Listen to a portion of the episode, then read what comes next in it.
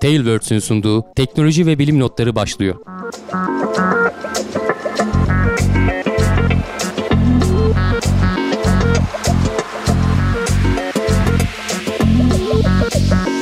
Haftalık teknoloji ve bilim notlarına hoş geldiniz. Ben Can Akbulut, yanımda Hamdi Kellecioğlu ile beraber yine karşınızdayız. TeknoSeyir ekranlarından sizlere sesleniyoruz. Var mı Hamdi abi bizim mutfağımızdan bu sefer vereceğin haber? Yok bu haftalık bir duyurumuz yok. Hani genel şeyleri söyleyebiliriz. İşte abone olsunlar, plus olsunlar, bizi desteklesinler.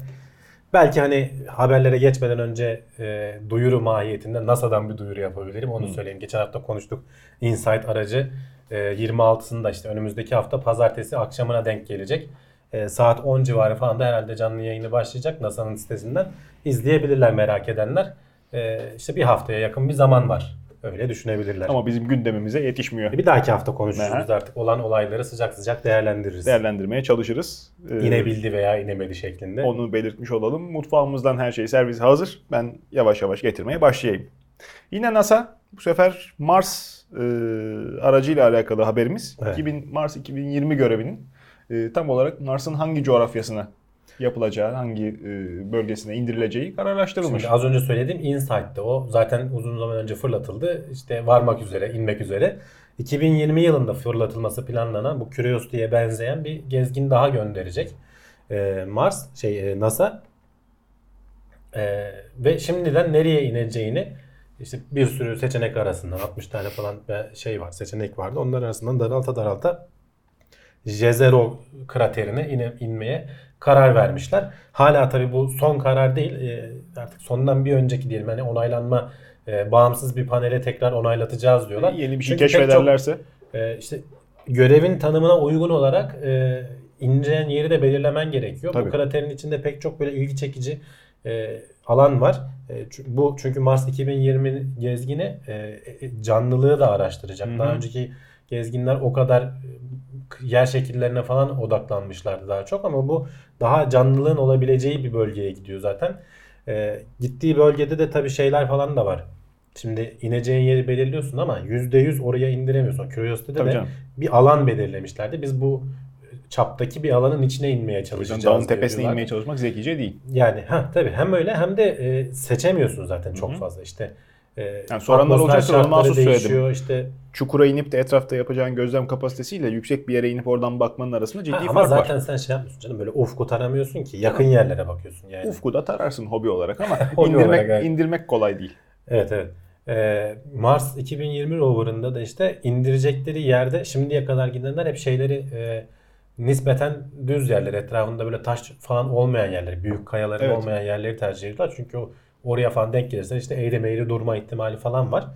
Bunda o riski alıyorlar. Biraz daha çünkü artık hem 2020 yılına kadar zaman var. Biraz daha Curiosity'ye göre daha sofistike iniş sistemleri geliştirdi. Aynı o vinçle indirme sistemi kullanılacak zaten. Hı hı. Ama e, işte daha vinç aşamasına gelmeden önce sürekli yerin fotoğraflarını çekerek nereye gideceğini veya nereye yönlenmesi gerektiğini kendisi otonom bir şekilde karar verecek ve tam istenilen yere inmeye çalışacak. O yüzden daha dar bir şeyi hedefliyorlar. Evet. E, işte Curiosity 2012'de miydi? O zamandan beri bayağı bir teknoloji gelişmiş olacak. Bu sistemler o zaman da vardı ama işte bu şekilde otonom kullanıp da karar verme yetisi zannedersem yapay zekanın gelişmesiyle alakalı. Tabii biraz onunla Yani alakalı. fotoğrafını çekerek e, uzaktan kumandalı modeli sabitleyen otopilot 10 yıl önce de vardı. Ve yani kullanıcının elinde Bu kadar işte hassas olamıyormuş demek ki bir Tabii. şekilde. Ee, 2020 yılına kadar işte şimdiden yer belli. Zaten fotoğrafları her şey vesairesi Hmm. var. Diyorlar ki hani o mühendislere de yeterince zaman tanımış oluyoruz. Ee, O indirecekleri bölgeye istedikleri kadar ayrıntılı bir şekilde çalışabilecekler. Bakalım o zamanlar eğer hala yayınlara devam ediyor olursak bunu da ayrıyeten konuşuruz. 2020'de fırlatılacak. Evet, evet. 2020'nin yazında. Eğlenceli günler Herhangi bir önümüzde. gecikme olmazsa. Doğru. Sıradaki haberimiz de JPL ve Autodesk gelecek nesil uzay araçlarının tasarımında yapay zeka kullan kullanılmakta olduğunu deklare etmişler. Ee, Evet, e, Autodesk aslında hani basın açıklamasını yaptı ama JPL'de ortak çalışıyorlar. Bu JPL de bu Curiosity, işte Mars 2020 roverlarını falan yapan kuruluş. E, Jet Propulsion Laboratory diye geçiyor. Amerika'nın işte NASA'nın alt kuruluşlarından biri galiba. Tam nasıl bir ilişkileri var, hiyerarşileri var bilmiyorum ama sonuçta bu araçları yapan e, kurumlardan biri ve hep bizim konuştuğumuz şey gönderdiğin aracın ağırlığının çok önemli olduğu. Öyle. Senin işte roketine vesaire falan çok her şeyi e, kat kat e, değiştirdiğini konuşuyoruz hep seninle. E, dolayısıyla Autodesk diyor ki bizim diyor yeni bir yapay zekamız var. E, bu e, farklı materyalleri işte farklı şekillerde 3D baskı teknolojilerini falan da kullanarak üretme ayarlarını veriyoruz. O alet sürekli deniyor farklı farklı şeyler. E, biz sizin için bir tasarım yapalım diyorlar. JPL de diyor ki hani ağırlığı böyle %10 falan hafifletmemiz bizim işimize yemez. Böyle %20'leri 30'ları hedefleyin. Onlar da evet tamam diyorlar. Madem öyle uğraşalım. Alüminyum İşte- folyodan böyle. Folyo değil de evet alüminyum kullanılıyor, titanyum Tabii kullanılıyor canım. işte. Hem nispeten hafif olacak hem de işte dayan, dayanıklı malzemeler olacak. İnşaat mühendisliği de herhalde şeyin farkı biraz da e, hareketli bir şeyleri uçak mühendisliğinin farkı. Gerçi inşaatta da gökdelen yapacaksın artık. Materyalin mukavemet sınırına yaklaştıkça Ya tabii bir de işte ihtiyacı. sonuçta hareketli parça bulundukları ortamların çok değişken olması yani pek çok farklı şeyler sınırlamaları var. Üç boyutlu bunların. yazıcı olayı değiştiren burada aktör. Daha evvel Evet. hiç düşünmemen. Çünkü bir e, kiriş, efendime söyleyeyim menteşe, bir kilit elemanı tasarlarken sadece üzerine binecek yükü değil, aynı zamanda onun üretim şeklinde düşünmek zorunda Tabii. kalıyordu mühendisler. Tamam kuş kemiği gibi içinde işte atkılı şeyli tasarım daha güzel olabilir ama onu üretmek Ama nasıl mümkün değildi. Evet. İşte şimdi bu üç boyutlu tasarım şey dediğin gibi baskı teknolojileri falan zaten bu konuyu çok ciddi değiştirecekler. Bir de işte e, bu yapay zeka sana şeyi sağlıyor. Senin sürekli insan saat çalıştırma şeyinin bir sınırı var yani. Oturup da Öyle. insanları sürekli yormak mümkün değil. Bu alete Zaten veriyorsun yormak. Alet deniyor her şeyi. Hı hı. Her türlü yöntemi. Biraz da işte bir zekası var hani her türlü saçma yollara da sapmıyor. E, Ve ortaya işte ekrana görüntüleri girer böyle daha organik gibi görünen hakikaten canlıların böyle ne bileyim kas yapısına, kemik dokusuna falan benzeyen şekillerde bir şeyler çıkıyor. Bu da şey gösteriyor aslında hani demek ki evrenimizdeki fiziksel yasalar seni o tarafa doğru itekliyorlar. O tarz tasarımlara E, gitmen tabii. gerekiyor. Sonuç olarak %35'e varan ağırlık e, azaltmayı başarmışlar. E, kullanılan üretim tekniği ve malzemelerle birlikte. Biraz böyle garip bir yapısı var. Tabii ki bu oraya gönderilecek bir araç değil ama hani bir konsept çalışmasıdır işte otomobillerde de olur ya. Tabii bir canım. konsept çalışması. Bak böyle böyle bir şeyler yapabiliriz. Bunda otomobilden çok daha farklı. Onlar en nihayetinde kitle pazarına sürülecek ürünler oldukları için kulpları kulakları maliyet güdümüyle kesilir. Yani o sadece fikir İşte olarak orada kalır. da bir sınırlamaların var. Burada da farklı sınırlamaların var. Yani Burada biraz daha özgür ama şeyler, tasarımcılar, mühendisler. Yani fikirlerini gerçek hayata geçirme konusunda yani biraz maliyet daha açısından öyle evet. Başka sınırlamaları var. şeyler. Eksi 180 derecede çalışması gerekiyor falan gibi. E yani. Yani. Bakalım ileride belki hani hep böyle gördüğümüz bu rover'ın işte Curiosity'nin falan dışında böyle biraz daha buna benzer böyle örümceğimsi falan farklı Hmm. şeyler. Çünkü sadece Mars'a inme değil işte bu Enceladus'a falan bir şeyler göndermeyi planlanıyor. E, e, oralara belki farklı tarzda araçlar gerekecek. Çünkü bak bu ayaklarıyla falan daha böyle engebeli araziye istediğin konumda indirme falan Bak şansı belki olabilir farklı belki. tarzda diyorsun da 150 yıl önce bugün kullandığımız tarzda araçların hiçbiri yoktu. Evet evet. İnsanlığın bundan sonraki 150 yılı nasıl olur? Ona da şimdiden böyle çok emin konuşmak. Ve bir de hızlanarak gittiğini düşünürsen teknolojinin hiç Tabii. bilemeyiz yani. O yüzden yürüyen uçakları görmemiz diyorsun. Mümkün. En azından uzay görevlerinde önce. İçinde bulunduğumuz mevsim artık kış diyebiliriz. Ee, Bulunduğumuz bölge bizim program yaptığımız bölge itibariyle kışa gelmek üzere sonbaharın karanlık zamanlarını idrak ediyoruz. Bu haberimizde güneş ve deniz bir arada. İçinizi ısıtmasını umuyoruz. Zira bir güneş patlaması zamanında bir hayli ısıtmış dünyamızı. Ee, En azından deniz mayınlarını. Evet, e, güneş patlamalarının ne zaman olacağını bilemiyoruz ve büyüklüğünü, şiddetini de bilemiyoruz. Aynı aslında depremler gibi.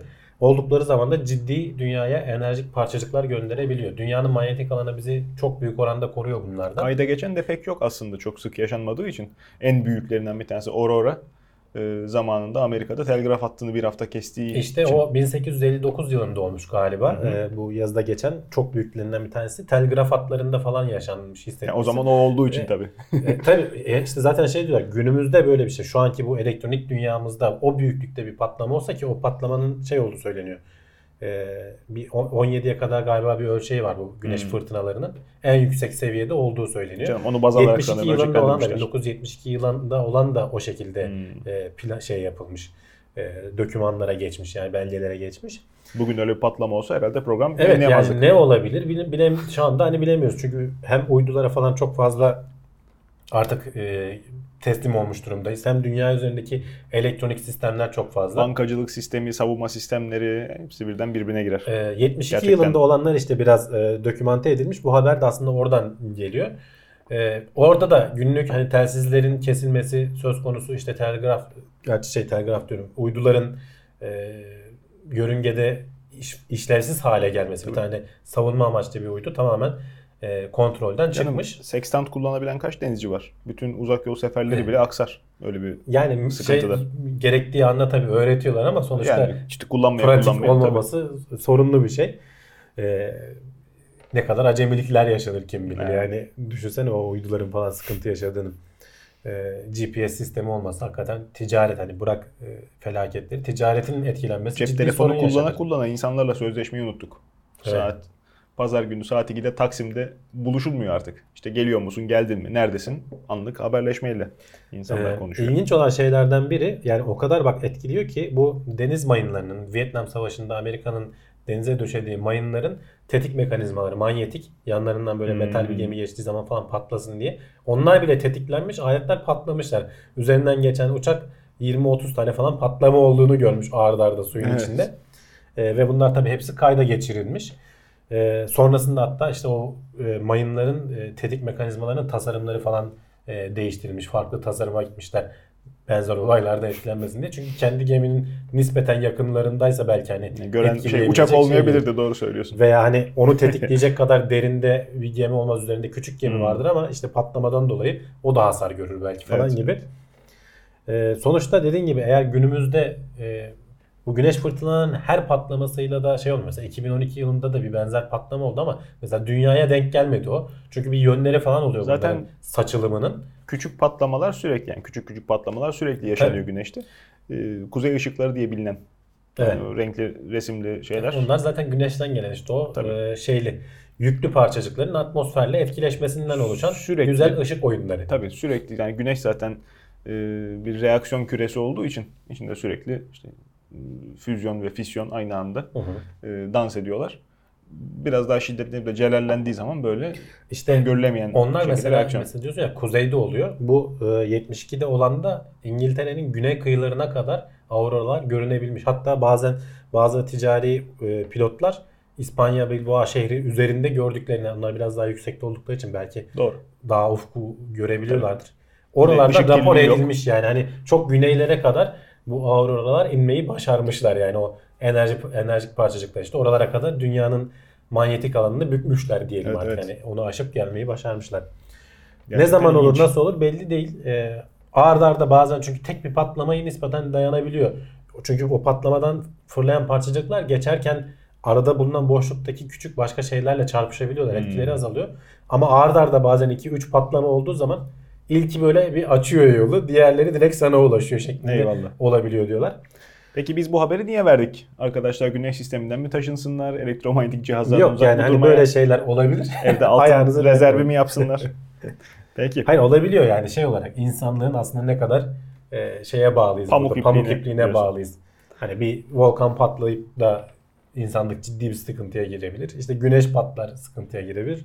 Deprem olur küçük çaplı İstanbul'da sıkıntıya, sıkıntıya girebilir. girebilir diyorsun. Haberlerimizin hepsinin altında amaç arıyorum. Zira öyle haberlerimiz de var. Sıradaki de öyle galiba. Ee, Sanayi ve Teknoloji Bakanı Mustafa Varank tersine beyin göçü e, projelerinden bahsetti. Bu hafta bir Evet. ayda gündem Bu 100 malzemesi günlük oldu. e, planda olanlardan biriydi aslında konuştuk. Bununla Ben ilgili bir detayını şeyler açıklanacaktı zaten. Evet detayı belli değildi. Yapılması söylenen şeylerden biri, yapılacağı söylenen şeylerden biriydi. Onu açıkladı. Ayrıntıları haberde var. Ben hani kabaca şey söyleyip geçeyim. Olay biraz böyle geri dönenlere büyük miktarlarda işte burslar, işte araştırma fonları falan sağlama üzerine kurulmuş. Ee, güzel şeyler. Doğrudan şeye de vermiyor. Ee, sadece Türk e, kullanıcıları da hedeflemiyor. Bu tür kullanıcıları diyorum. Bilim insanlarını da hedeflemiyor. Yabancıları da çekmeyi hedefliyoruz diyorlar. Ciddi paralar işte 24 bin küsür lira burs mesela. Yanında çalıştırdığın doktora öğrencilerine falan 4 bin küsür liralar burslar. Bunlar doğrudan e, araştırmacıya verilmiyor. Onu istihdam eden kuruma verilecek şekilde olduğu söyleniyor. Ki herhalde buralar bir yanlış yerlere kullanılmasın falan diye. Ama tabii hani burada eleştirilecek noktalar da var. Yani böyle bir Türkiye'ye geri dönüş planı açıklıyorsan bu meselenin sadece şey olmadığını, e, maliyet, maddiyat olmadığını anlaman lazım. Bunu şimdi bilimin en tersi mi diyeyim birilerinin şimşeğini çekeyim. Ee, popüler mevzulardan futbol. Futbolcuların transfer döneminde böyle geyikler olur. Ee, çok fahiş bedeller teklif edilir. Onlar konuşulur. İşte Güneydoğu Asya'dan, Güney Amerika liglerinden veya işte ım, Arap Yarımadası'ndan. Ee, o anda popülaritesi olan formunun zirvesinde görülen e, futbolcular çok yüksek meblağlar olmasına rağmen bazen bunları kabul etmezler. Bazıları da gider işte bizden de Rusya'ya Rusya'ya gidenler olmuştu zamanında. Çin'e gidenler oluyor. Çin'e Arap gidenler ülkelerine oluyor, gidenler ha. oluyor. Oluyor. Bakıldığı zaman bu noktada futbolcunun bakış açısından olay e, kendi kariyerinin devamı için eğer kendisi e, biraz daha başarı kazanmak, biraz daha kendini ilerletmek istiyorsa bunlara bakmıyor. Daha iyi iş yapabileceği, takımını daha çok beğendiği, kendini uygun görüp de forma giyme şansının olacağı yerlere gitmeye çalışıyor. Ama e, artık futbol ne olduğu belli değil. Sakatlanır mıyım?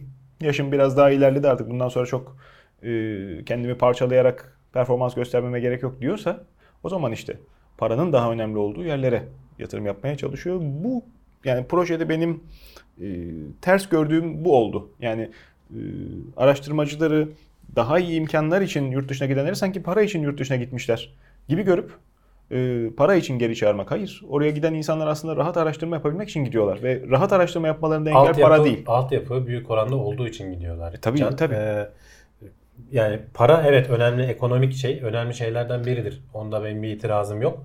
Ama e, sen oradaki Amerika'daki veya işte bir Avrupa'daki üniversitenin altyapılarını Türkiye'de yapamazsan gelen insan burada bir şey Bak, yapamaz zaten. Çok güzel karikatür vardı. Paranın e, ne kadar önemli olduğunu güzel bize hatırlatan.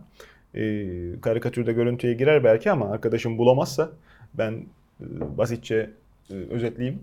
Bir adamcağız mağara devri. E, bakıyor karşıda patlamakta olan yanardağı seyrediyor. İçeride karısı muhtemelen. Elinde kocaman bir hayvan budu. Her şeyim var ama mutlu değilim diyor. Şimdi paran olduğu zaman parayla satın alabileceğin bir şeyler de lazım ki iş yapabilesin. Ya tabii ki zaten işte hani son zamanlarda bu eğitimli kesimde fırsatını bulanlar yurt dışına niye gidiyorlar? Bir çeşit huzur arama şeyi aslında. Benim kendi arkadaşlarım da var çok fazla sayıda. E, Buralarda mutlu olmadıklarını söylüyorlar. Çok, Şimdi çok basit bunun şey. araştırılıp bulunması lazım. İlla- Bu insanlar niye burada mutlu olmadıklarını düşünüyorlar? Niye alışmadıkları kültüre gidip yaşamayı tercih ediyorlar? İlla bilimsel bir e, hani derinliği olmasına gerek yok insanların e, Türkiye'de imkan bulamamaktan yakınmasının ortaokul seviyesinde, lise seviyesinde. Ulan Wikipedia yasak hala. Wikipedia'ya Tabii. yani internetten bir takım dümenlerle giriliyor. Hala daha. Wikipedia'ya geçtik. PayPal yasak. PayPal Türkiye'ye hizmet vermiyor.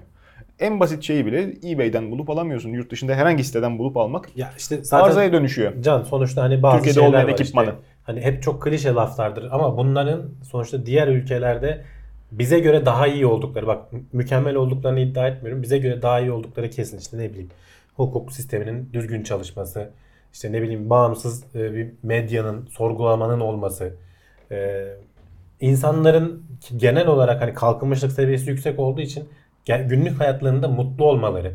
Hani bizde bir hep böyle işte bir metrobüse biniyorsun atıyorum. Bütün hayat enerjin sönüp gidiyor. Ondan sonra karşına Bana mı söylüyorsun bunu? Her türlü şey. Sana söylüyorum. Ben pek bilmediğim için. Hani Sağ ol, eksik olma, sağ ol. Sen biliyorsun daha çok. Karşına çıkan en ufak bir zorlukta patlamaya hazır oluyorsun ondan sonra zaten. İşte bunların olmasın olmadığı yerlere gitmek istiyor insanlar. Bir de Bunları topluca yani basitçe sadece sen para vereyim işte altyapı hazırlayayım e, gelin demek yetmiyor. Ben daha komple bir plan olmasını beklerdim bilim açıkçası. olarak işte açıklamayı yapan da Sanayi ve Teknoloji Bakanı olması e, Tikre'nin burada herhalde önemlidir. Bakış açısı olarak. E, bilim deyince hemen bizim gözümüzde beyaz önlüklü elinde deney tüpü olan adamlar canlanıyor demek ki hala devlet kademelerinde de sosyal bilimler göz ardı edilmiş. Araştırmacılar, efendim e, işte farklı e, görüşlerini özgürce neşredebilen insanlar bu araştırmaları yaparlar, bilimsel mesafe kat ederler. Siz para da verseniz yarın bir gün o anki siyasi iktidarla sözle, sözleri, e, konuşmaları ters düştüğü için baskı görme. Hatta gözaltına alınıp işte bilimsel İşte kariyerde geçtiğimiz hafta içerisinde bitme riski olan insanlar. yani. Şimdi bu Türkiye'de eskiden beri değişik dozlarda devam ede gelen ve bundan sonra da devam edeceğini maalesef öngörmemizin çok yanlış olmayacağı bir e, şu anki gidişatla trend. E, sen herhangi e, sosyoloji alanında işte ne bileyim psikoloji alanında insan davranışlarını tartıp veya farklı bir şeyler araştırıp da bunlar üzerinden e, bir bilimsel e, yayın yapmaya çalışan adamı istediğin kadar para ver Türkiye'ye getiremezsin. Ha, Evet. Türkiye'ye adam uzaktan bakıp uzaktan aldığı gözlemleri e, yazmak için hani bazen diyorlar ya içinde yaşıyor olmasak çok eğlenceli ülke. Onları e, dillendirmek için belki Bir de şey söyleyeyim Can. gösterirsin. Şimdi bu kişiye verilen hani 20-24 bin burs falan güzel geliyor bize de araştırma bütçelerinden bahsedilmiş burada. Araştırmacı eğer işte yeni başlıyorsa 500 bin liraya kadar Evet. işte tecrübeli ise 1 milyon liraya kadar falan bir bütçeden bahsediliyor. Evet. Bu bütçeler komik rakamlar. Hani sen ciddi bir araştırma yapacaksan tabii, eğer tabii. ee, onu söyleyenler var. Bak bu konuda eğitimli kesim niye yurt dışına kaçar diye bilimsel araştırma yapılmış Koç Üniversitesi'nde. Onun pa- bağlantısını da paylaştım. Bayağı ayrıntılı bir şekilde ama İngilizce ne yazık ki. Yani merak edenler baksın. Sebepleriyle insanlarla görüşülerek falan bayağı ayrıntılı tablolar hazırlanmış. Ee, o tablolarda da anlatılanlardan biri şeydi mesela. Ya bir, belli bir araştırma yap- yapmak istiyorum. Üniversitenin o kadar bütçesi yok. Ama Amerika'daki bir üniversite sana o araştırma için fon sağlayabiliyor. Bu sadece devletle de ilgili değil. Bir şekilde Yatırımcı orada mesela Harvard'da Tabii. e, kendi mezunlarından Hı hı. belli yerlere gelmiş adamlar ciddi yatırım yapıyor. Üniversiteye destek tabii. sağlıyor. Yani o tarz şeyleri bütün sistemin düzgün işleyebilmesi lazım. Türkiye'de bir de her şeyden evvel sistemde zaten e, insanların benim de zamanında canımı yakmış olan şey ha, bu e, objektif olmayıp veya e, işte hak edenin değerlendirilmesi konusunda yani liyakat kavramının e, birazcık e, ya üstün körü ele alındığı ya da insanların görmezden gelebildiği gerçeği var. E, şimdi dönemin iktidarına, dönemin e, siyasi kuruluşlarına veya e, nedir revaçta olan görüşüne yatırım olsun diye, riyakarlık olsun diye sen tutarsın ki geçmişte yapılmış olan maalesef acı örnekleri de zaman zaman gördük. E, üç kağıt odaklı işte eğilmeyen, dik duran, muz bilmem ne abuk subuk bir şey yapar çıkartırsın. O aldığın bütçeyi bir güzel eritip, öğütüp ondan sonra da proje yaptık mı yaptık. Ne peşine düşen oluyor. Sen tokatlayıp Evet. kaçtıktan sonra ne hesabını soran oluyor. Verimli kullanıldı mı kullanılmadı Ha, mı? veriminin çünkü gitti? ölçütü yok. Bilimsel araştırma. Yaptın mı bir şey? Uyduruktan bir şey yapmışsın işte. Yaptın. Döneminde işte sana e, objektif tutan sana gelip de başında durup e, ilgilenen kimselere hoş görünmüşsün veya onları da memnun etmişsin. Bitti. Gitti. Evet. Paralar böyle çarçur edilebiliyor. Şimdi bunun bir kere bile yapılmış olması ki yapıldı. Bunun bir kere bile yapılmış olması iyi niyetli araştırmacılar için ciddi bir sıkıntı kaynağı. Yani ben bunu Bir kere de değil sürekli karşılaşılıyor can yani başına sürekli geliyor. Seni yönetecek kesim şimdi şöyle bir şey var yönetim olayında da mesela e, seni yönetecek kesime bir saygı duyman lazım. Ki onun altında sen işlemini rahat bak bir şekilde yap. bu neye yol açıyor? Üniversitelerin yönetiminde de biliyorsun ciddi sıkıntılar yaşıyoruz. Bu neye yol açıyor? Türkiye'de her zaman konuşulur mesela. Tabii. Rektörlük seçimleri her zaman sorundur. Öyle. Çok uzun Öyle. yıllardır bu böyle hiç Öyle. değişmedi. Tabii. Hani devlet her zaman müdahil olmuştur işin içine. Bilim adamına E, bu duyulan saygıyı işte. azaltıyor. Bu esas sıkıntısı O- o bu. da var, o Yani da var. ben burada ahlakımla gerçekten üzerinde çalışarak e, kaynak çarçur etmek e, etmemek için elimden geleni yaparak bir bilimsel araştırma yaparken bana o nazarla bakılıyor olması zaten beni en baştan yaralayan şey. İnsanlar bu duruma düşmemek için bu şekilde yani bilim adamının toplum içerisindeki saygınlığı anlatabiliyor muyum? Dolandırıcı ile 3 aşağı 5 yukarı aynı. Ee, Sen ne yapıyorsun? Oturuyorsun, akşama kadar çay içiyorsun, maaş alıyorsun. Öğretim görevlisi. Bu bakışın değişmesi lazım öncelikle. Devamında da diğer şeyler yapılırsa Ya işte belki tersine beyin göçü hani olur. Yapılması gereken her şeyin komple düşünülmesi e, ve ona göre bir örnek plan çıkarılıp Evet, ilerlenmesi. Hani bu biraz ekonomik anlamda iyi olsa da büyük resmi ıskalamış yani bu E, yani. e, plan. Bir de şu da var hani onu Ya da tabii ki iyi söyleyelim. bir şey. Bakış açısı yanlış. O yüzden Tabii, sıkıntı. tabii. Yok hayır sonuçta il- pozitif yönde bir adım yani ona bir itirazım yok. Tabii ama yetersiz. işte diyorum ya. e, Bizim çok daha hızlanmamız Mesele lazım. para Sonuçta değil, yarışın tabii. gerisinde kalıyoruz Tabii, zaten tabii, teknolojik yarışın. Ee, zaten yetişmek için hani arayı kapatmak için bir şeyler yapmamız lazım. Hı hı. Bu arada bak bu beyin göçü aslında düşünüldüğü kadar kötü bir şey de değil. Biz şimdi mesela hep olayı böyle beyinlerimiz kaçıyor diye düşünüyoruz ama bir adamlar orada ekstra eğitilmiş oluyorlar. Sen burada fırsatları, imkanları sağladığın zaman işi bilen adam sana geliyor. Bu eğitim normalde hani parayla alabileceğim bir şey değil. Öyle. O adam oraya gitmiş, eğitilmiş falan getirebilir, getirebilecek. Öyle, öyle. Bu bir avantajlarından biri. İki, gelmese bile senin ülkene yakınlık duyan bir adam başka ülkelerde e, senin Fahri Elçin gibi çalışabiliyor. Öyle. Sana mesela Tabii buradaki ki. Oradaki bazı kaynakları buraya aktarabiliyor vesaire falan veya işte e, çünkü araştırma geliştirme artık tek başına tek şeyde yapılan bir şey değil. Böyle ortak çalışmanın önünü senin önünü açabiliyor bazı yerlerde. Bunları da düşünmek lazım. Hani herkesin de belki geri gelmemesi lazım. Olayın farklı boyutları da olabilir. Zaman Doğru evvelinde- yönetilirse bu beyin göçü olayı aslında avantaja da dönüşebiliyor. Mesela Çin bunu güzel başarıyor Tabii. örneklerden biri. Hindistan en güzel başaran. Tabii. Zaman evvelinde yapılan askeri yardımlarını hala daha biz ekmeğini yiyoruz işte. Pakistan'dır, e, Kore'dir, Tabii. efendime söyleyeyim Japonya'dır. Bize karşı halklarının samimiyeti geçmişte yapılan askeri adımlardan aslında ileri geliyor. Birbirine memleketlerin yaptığı jestten ileri geliyor. Şimdi e, beyin göçü bunun bilfiil devam eden hali aslına bakarsan. Hatta çok daha etkilisi olabilecek hali. Keşke politikayı bunun üzerine dediğin gibi e, yapsak. Bu, bu da kaçırılmaması gereken önemli noktalardan Türkiye'deki biri. yani. esas eksik yetişmiş adamın e, yapacağı iş yok. E İşte altyapı olsa bir şeyler çıkacak da Altyapı işte büyük onları e, çalıştırabilecek bir tabii. şey olması lazım. Büyük hacimli düşünme e, yükü gerektiren işler maalesef e, sermaye sahipleri tarafından riskli bulunuyor. Bunlara yatırım yapılmıyor. E, inşaatın da 3 aşağı 5 yukarı çok Ya bir şey olmadıkça işte biraz nasıl yapılacağı hani son belli. zamanlarda kıpırdanma mesela diğer alanlara da yansısa bu savunma sanayinde yaşanan hareketlilik diğer alanlara da yansısa e, yazılımda olsun ne bileyim başka medikal falan alanlarda işte belki genetik alanlarında böyle öncü firmalar çıksa ciddi aslında pay Firmalar kapmaya ki. başlayacağız yani. Ama insanlar hala da parası olan taksi plakası mı alayım yoksa minibüs hattı mı satın alayımın e, Evet. araştırmasını yapıyor. Ger- Gerçekten üniversitelerin kendi içinde dışarıdan insan gelir. Yani dışarıda insanların gelmemesinin birkaç farklı sebebi var. Bunlar hepimiz için aşılması gereken e, adımlar, atılması gereken adımlar. Bunu bir kenara bırakırsak da hani o sistemler düzgün dahi olsa Türkiye'de insanların çalışacağı, bu şekilde insanların çalışacağı ortam yok. Onun kurulması lazım. Onun Evet. e, ilerlemesi lazım. Biz bunları konuşuyorken Çin'de nükleer füzyona az evvel dedik. Güneşte bir şeyler oluyor. Füzyon ve fisyon. Fisyon bugüne kadar atom bombası diye bile geldiğimiz şey.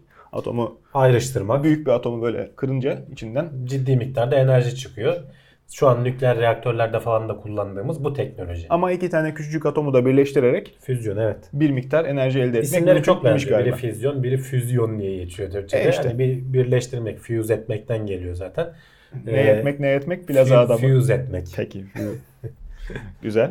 Ee, Ee, Çin'de bir adım daha yaklaşılmış Evet. haberimizin başlığı. Bunu ne oldu? ama Yeni Çernobil mi Bunu oluyor? yapabilmen için çok büyük enerjiler gerekiyor. İşte e, hidrojen bombası denilen de aslında bir, bir miktar bu.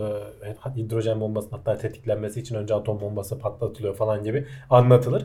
Çünkü o büyüklükte enerjiler gerekiyor. Güneş bunu yaklaşık işte çekirdeğinde 15 milyon derecede ve o büyüklükteki basınçta e, yapmayı başarıyor. E, yapmayı başardı işte işte iki hidrojen atomu birleşip helyum atomu oluşuyor aslında ve o arada çok büyük enerjiler çıkıyor ortaya ve güneş oluyor. Biz de aynısını e, dünya üzerinde yapmaya çalışıyoruz ama o büyüklükte basınçları elde edemediğimiz için ne yapmamız gerekiyor? Sıcaklığı arttırmamız gerekiyor.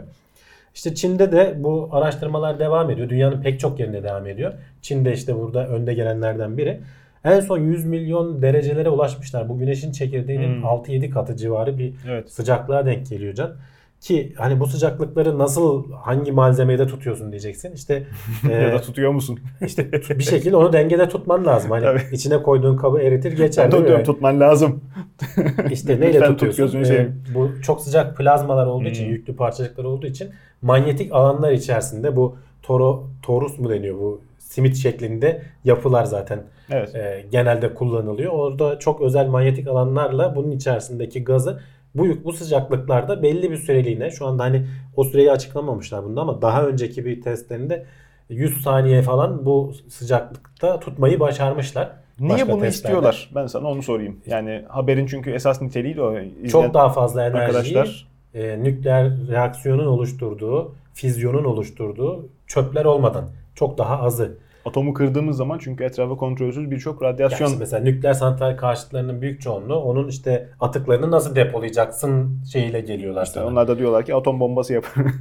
Bu şekilde değerlendiririm. İşte füzyonda o atıklar neredeyse hiç yok seviyelerine düşüyor ve Evet. daha fazlasını elde ediyorsun. Ama tabii o füzyon seviyesine ulaşman için önce senin ciddi bir enerji vermen lazım. O enerjiyi ondan sonra ondan fazla fazla geri alacaksın. Hı hı. Ama işte daha bununla araştırmaları devam ediyor. Orada da başka işte önünde engeller var. Mesela her hidrojen atomunu alayım ben birleştireyim olmuyor. Biliyorsun onun izotopları var. Döteryum, tri- tritium falan Hmm. gibi. Ee, tritium olması gerekiyormuş ki dünyada son derece az bulunuyor. Sen sentezleyebiliyorsun uğraşarak ederek falan ama Yine uğraşarak e, ederek. işte o yakıtı oluşturman gerekiyor. Belki ileride farklı şeyler e, izotoplarla çalışan veya doğrudan hidrojenle çalışan e, teknolojiler çıkacak ama insanlık bunu uğraşıyor şu anda. Evet. Bir de bunun hep duyduğumuz soğuk füzyon hikayesi vardır. Bu kadar sıcaklıklara çıkmadan, Çıkmadan bunu başarabilirsen zaten tadından yenmez Ama, ama, işte o ona bayağı daha. e, hayal mahsulü olarak kalan kıvamda şu anda. E, başarılırsa normal nükleer reaktörler şu anda kullandığımız nükleer santrallerdeki sistemlerden çok daha temiz şekilde etrafa radyasyon çok daha az vererek Evet. e, hatta belki de vermeyerek düzgün çalıştırıldıktan sonra e, çok daha ucuza çok fazla elektrik çıktısı elde edebilmek mümkün olacak.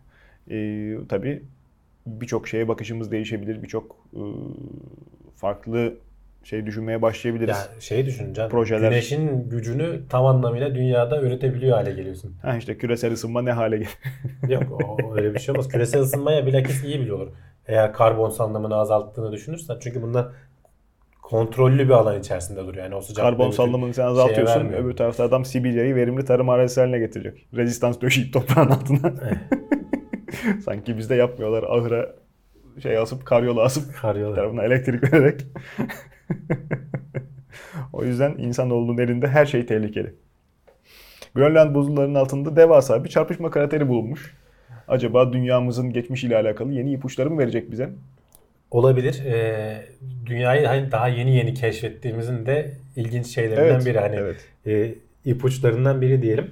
Ee, NASA'nın çeşitli görevleri oluyor. Biz hep böyle Mars'ı işte Hmm. Enceladus'a giden işte dış gezegenlere giden falan şeyleri e, NASA anlatıyoruz deyince ama öyle bir e, okyanusları inceleyen işte bu buzulları inceleyen falan pek çok dünyaya Tabii. dönük görevleri de var NASA'nın.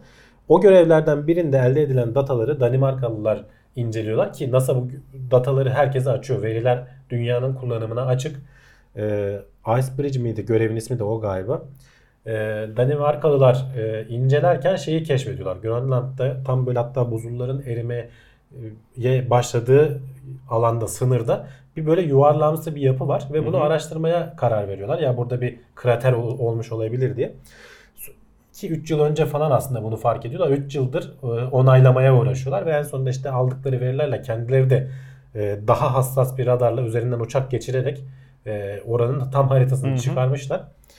E, boyutlarını da söyleyeyim. Hani e, 30 kilometrelik falan 30,5 kilometrelik falan çapı olan bir krater bu. Yani bayağı büyük. Çarptığı zaman da dünyaya etkileri oraya bir şey çarpmış belki e, büyük oranda demir içeren bir göktaşının çarptığı düşünülüyor. Tam ne zaman çarptığını bilemiyoruz. Çünkü hani daha ayrıntılı incelenmesi gerekecek. Çünkü uzarı, yüzeyi buzulla kaplı. Hani ne kadar buzul dersen böyle 800 metre falan yani bayağı derin şey var. Dibini göremiyorsun tabii. aletin gidip de şey Tabii. kazıp da ben oraya içinde işte ne var şeyin malzemeleri nedir falan bakayım diye. Tarihlemesini falan o yüzden araştıracaklar Evet. daha ama hani nispeten yeni tarihli olduğu tahmin ediliyor. 3 milyon yıl en geriye gider diyor. Bununla bağlantılı olarak e, şeyi iddia edenler de var. 12 bin yıl önce e, insanlık tarihinin de aslında başları diyelim. E, çeşitli kayıtlara girmiş bir büyük bir şey var. Etki var. E, iklim değişikliği falan etkisi. Bu krater buna neden olmuş olabilir diyorlar. E, bu ama tabii tamamen teori. Bunun Evet, araştırılıp onaylanması lazım. Nasıl Tabii neden olmuş olabilir? Bu Grönland'a çarptığı zaman çok ciddi sıcaklık yayıyor ve çok hızlı bir şekilde buzulların erimesine neden oluyor bölgedeki. O erimiş buzullar su hala erimiş ama soğuk denizlere karışınca ciddi bir faunada değişikliğe neden oluyor. Özellikle Kuzey Amerika taraflarında falan. Çünkü bütün işte oradaki okyanusun sıcaklığı bir anda değişmiş oluyor. Tabii. Onun yarattığı işte şeyleri falan. Kaçabilen hayvan kaçar, kaçamayan ölür. Kaçan kaçar, kaçamayan ölür. Ölenlerin olur. yerine yenileri gelir zaman içerisinde veya işte onun oluşturduğu atmosferik olaylar bambaşka şeyleri tetikler falan. Bunları araştırıyorlar şu anda. İlginç, ilginç. Gerçekten. Bir taraftan da yine dünyamıza dair araştırmalar devam ediyor. Yeni bir canlı türü keşfedilmiş ama sınıflandırmayı pek becerememişler bilim adamları. Yeni bir klasman açmaya karar vermişler. Evet. Çünkü şu ana kadar bildiğimiz e, sınıflandırmalara uymuyor. Bu sınıflandırma dediğimiz de taksonomi yani canlılığı sınıflandırma bilimi. Deve kuşu gibi diyorsun. Ne deve ne kuş. Yani şeyleri biliyorsun şimdi 6 tane e, alem var bizim şey olarak bildiğimiz kingdom diye geçiyor İngilizce'de. Bunların tabi hep böyle ufak ufak birbirine göre nüansları var ama mesela ne onlar? Bitkiler, hayvanlar. Hayvanlar en büyük, en çeşitlisi. Hmm. Bitkiler sonra geliyor. Mantarlar. Eskiden mantarlar hayvanlarla bir Hayvan aradaymış ama sonradan farklı olduk veya bitkilerle mi bir aradaymış galiba. Sonradan Hayvan ayırmışlar. E, tabii. farklı türler Benden gösterdiği daha eskisi de. Ee, arkeler var, e, bakteriler var. E, bir de protistler mi öyle bir şey vardı tam hatırlamıyorum. Bu Hmm. 6 grup. Bu Virüs işte. buldukları hayvanın ismi bu arada neydi? Hemimastigot denilen bir hayvan ki bunlar hani yeni bulunan bir hayvan değil. Yeni türlerini bulmuşlar. Hı hı. Daha önceden bilinen e, şeyleri var. Ama genetik araştırma yapılmamış üzerinde. E, Kanadalı e, bir işte bir grup bilim insanı yürüyüş yaparken ölçüm de alıyorlarmış. Döndükleri zaman bak işte şans yani. Döndükleri zaman aldıkları ölçümleri işte suya koyuyor. Tekrar canlanmalarını sağlıyor. Mik- mikroskop altında inceliyor. Farklı bir tür görmüş. Ya demiş bunu bir araştıralım. Biz bunun bir genetiğini çıkaralım. Ee, şey ucuzladı artık. Hmm. Genetik testler falan da ucuzladı. Şu ana kadarki şeylerle mesela hayvanlarla mantarlar ne kadar uzaksa diyor bunlar daha da uzak diyor. Daha farklı bir e, aleme girecek şekilde. Yani henüz daha isimlendirmemişler yanlış bilmiyorsam haberde öyle bir isim görmedim ama e, bir altın altı alemden sonra bir de yedincisi gelebilir diyorlar. Süper alem deniyor galiba. Bu o kadar e, ayrışmış durumda. Evet. Ne zaman hani genetiği birleşir diye kabaca bir tarihleme çıkarılabiliyor ya. Hayvanlarla ortak atasının 3 milyar yıl önce falan olabileceği tahmin ediliyor. Yani çok gerilerde. Eyvallah. Eyvallah. Bizim şey olarak 3 milyar mıdır ona bir bakayım da 1 milyar olabilir. Ee, arada büyük fark var hani onu Bizim için çok önemli değil ama dünya tarihi Uç, açısından önemli bir olmayalım. fark. Haberde onun İkisi de eski da. 1 milyar da yeterince eski 3 milyar da. Peki bu hayvancağızın e, şeyi nedir? Hmm, Bulunduğu hmm, ortam nedir? Yani Toprak. amip gibi Toprakta su bulunuyor, birikintisi de şeyde Yani buluyoruz. işte yağmur Hastalık yapar mı şey yapar mı? hayata geçiyorlar. Devreye giriyorlar. Diyorsun. Yağmur yokken bir şekilde standby durumuna geçip bekleme konumunda bekliyorlar. Eyvallah. İlginçmiş. Şeyi bulamadım şimdi haberin içinde. 3 vakte kadar diyorsun. 3 vakte kadar evet ama bayağı Şey geçmişti öyle diyebiliriz. Çok da önemli değil diyorsun. Waymo nasıl bir firma? İlk sürücüsüz araba hizmetini bir ay içinde duyurmaya hazırlanıyormuş. Evet geçen hafta seninle konuştuk Can biraz fikirlerimiz ters düştü. Canım Bir de ona fikirler, da bir sürü yorum gelmiş. Ee, fikirler ters düşer. Böyle çekişmeyin üzülüyoruz falan diye. Ya aşk olsun. Yanlış mı anlıyorlar nedir Şey- bilmiyorum ama. Öpüşüp barışırız yayından sonra ya da şey yapıp. Waymo tam da Ee, bu haber onun üstüne denk geldi. Geçtiğimiz hafta Waymo Daha böyle Go- çok haber gelecek Google'ın bir yan firması. Aslında hani alfabet oldu ya Google e, Ben bir büyük bak. şey kurdu alfabe diye. Waymo o firmalardan biri. E, Google'ın sürücüsüz arabaları tamamen Waymo altında şey Eyvallah. yapıyor, işliyor. Bunu bir Benim gözümden daha ismi zamanda. açıklanmadı. Waymo yazılımını geliştiriyor. Uber gibi, Lyft gibi özel bir şey hizmeti sunacaklar ama araçlar sürücüsüz. Waymo'nun zaten şu anda bu Phoenix'te, e, Arizona'da galiba bir şey yapıyorlar. E, onlarca, yüzlerce aileyle e, deneme çalıştırdıkları bir şey var. Yanlarında hakikaten şey olmadan aile kullanıyor bunu ve uzun zamandır bu test şey yapıyor. Demek ki bunu bir ticari hizmet haline getirilebilecek hale geldiğini düşünüyorlar ki ismini falan da açıklayacaklar ama Eyvallah. şey yazıyor haberde çok büyük reklamını yapmayacaklar çünkü hala deneme aşamasında. O daha önceki denemelere katılan ailelerden isteyenler olursa e, bunda aylık bir ücret hani şey gibi Netflix gibi düşün veya ne bileyim Spotify üyeliği gibi aylık bir ücret karşılığında araba hizmeti alıyorsun. Çağırdığın zaman geliyor. Hani biz hep konuşuyoruz ya işte otomatik arabalar böyle olacak diye. Biniyorsun gidiyorsun bıra- bıraktığın yerde de bırakıyorsun. Hani Uber arabaları da sürekli dolaşıyor ama onun içinde şey var. Sürücü var. E tabi. Ee, burada artık hani o aşamaya gelmişler. Onları da denedikten sonra bu arada eski şeyler hala devam edecek bazıları. Çünkü orada da başka ek özellikler deneyeceklermiş. E, yeni teknolojileri Hmm. falan denemeyi sürdüreceklermiş. O daha önceki erken Memur e, erişim sağlayan diyorsun. ekipten bazıları devam edecekmiş. E, araçlarda yedek bir sürücü bulunduracaklar. Bazılarında hepsinde değil. Hı hı. Çünkü şey diyorlar bazı insanlar alışmamış olabilir. E, nasıl tepki vereceğini bilmiyoruz. Yedek bir sürücü duracak. Ya bak- E, tehlikede hissettikleri anda o devreye girecek. Tabii. Onları rahatlatacak. Çoğunda bulunmayacağı söyleniyor. Bir de şunu söyleyeyim. Bir ekrana onun grafiği de gelir. E, şeyi şuradan bulabilirsem. Waymo'nun e, sürücü şeyi olmadan şu andaki rakiplerine göre en iyisi. Bu Kaliforniya bu konuda şey yapıyor. e, liderliği elinde tutuyor. Bütün bu sürücüsüz araçların geliştirilmesini falan çok ciddi destekliyor. Çünkü ortamları Onların- müsait bir de Ee, bunu satıyorlar. Onların ulaştırma idaresi falan da buna Tabii. çok şey veriyor, katkı sağlıyor. Hı hı. Çünkü o regülasyonları falan hep önceden sağlayarak o gidiyor. Orada her şeyi raporlamak zorundasın bu ulaştırma idaresine. Diğer firmalar da raporlamak zorunda. Ee, diğer firmalara göre işte yıllara göre şeyi karşılaştırmışlar. Herhangi bir insan müdahalesi olmadan en uzun ne kadar yol kat edebilmiş. Şu anda hani Google'ın Waymo'su işte açık ara önde e, 5000-6000 mil arası e, bir yolu insan müdahalesi olmadan herhangi bir müdahale olmadan araçlar kat etmişler. Normal bir şekilde şeyin içinde dolaşıyor bunlar işte. Hı hı. Ee, önümüzdeki yıllarda şey de rapor e, bu habere eklenmiş. Önümüzdeki yıllarda şeyle anlaşmalı galiba bunun şimdi markasını hatırlayamadım. Bir firmayla anlaşmalı. Onlardan bir 100 bin 60-70 bin adet de işte artı 20 bin adet de başka bir marka. 100 bin araçlık bir file oluşturmayı planlıyorlar. Önümüzdeki birkaç yıl içerisinde. Eğer bu işte test aşamaları da ki bir ay içinde başlayacak. E, belki Aralık'ta bunu tekrar konuşuruz duyurulduğu zaman. E, ha şeyi de kaldıracaklar. Bak en önemlisi de o Can. Şu ana kadar bu erken erişime katılanlara gizlilik sözleşmesi imza atıyorlar. Hiçbir şey paylaşılmıyor. Bu yeni hizmette gizlilik sözleşmesini kaldıracaklar. E, sen Çünkü istediğin gibi resim aşamasına geldi, çekebileceksin. İşte gazetecileri davet Hı hı. edip e, aracında şey yapabileceksin. Evet. O zaman çok daha fazla bilgili olacağız yani Tabii. bu konuda. Benim iki tane çekincem var zaten daha evvel tartıştığımızda da ki bu aslında fikir teatisi bizim e, kaybetmekte olduğumuz bir kültür. İnsanların farklı görüşleri, farklı e, fikirleri olduğu kadar farklı görgüleri de olur. Sen e, başka şeyler araştırırsın, ben başka şeyler araştırırım. Onları bir araya getirip de masada karıştırmanın en güzel yolu beyin fırtınası karşılıklı tartışmaktır. Tartışmanın sonucunda illa bir galip çıkmasına gerek olmadığı gibi birbirimizi dinlemeyi bildiğimiz müddetçe de bu tartışmadan iki tarafta istifade etmiş olur. Hatta katılanlar da beraber. Chevrolet Pacifica mı? Var Yani Pacifica, şey? Chevrolet'in 60 şey, küsür bin Chevrolet Pacifica. MPV arabası. 20 binde I-Pace SUV demişler. O da mı Chevrolet? O hayır Jaguar. Onları da işte Jaguar'ın şey elektrikli yapmışlar, yani 80 küsür arabası. bin.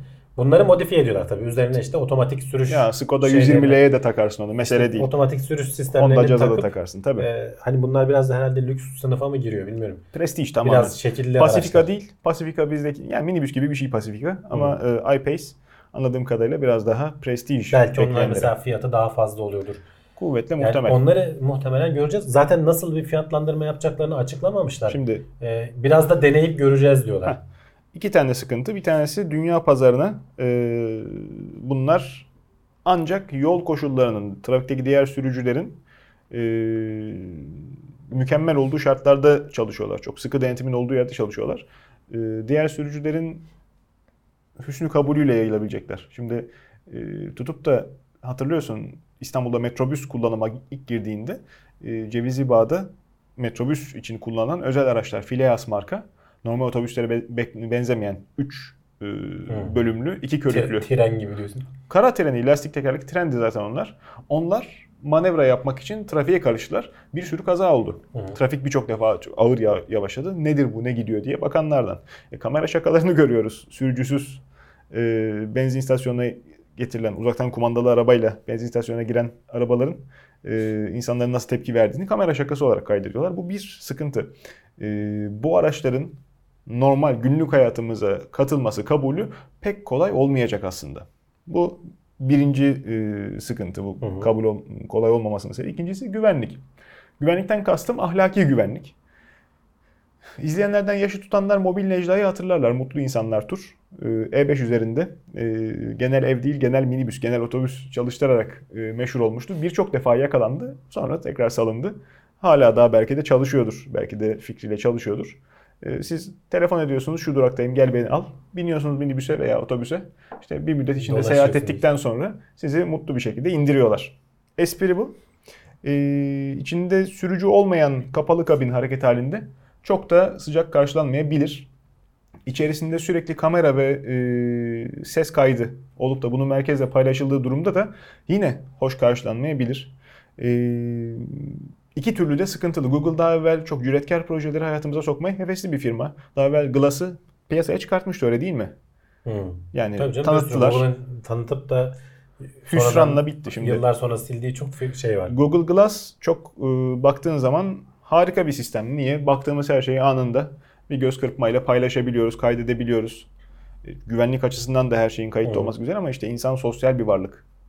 Topluma bunu kabul ettiremediler. Sürekli etrafta dinleme cihazı. Ya bir de o kadar tabii şey oldu. gö- gözlük falan o kadar kullanışlı bir şey değil. O pek tutmadı yani. Fikir kötüydü.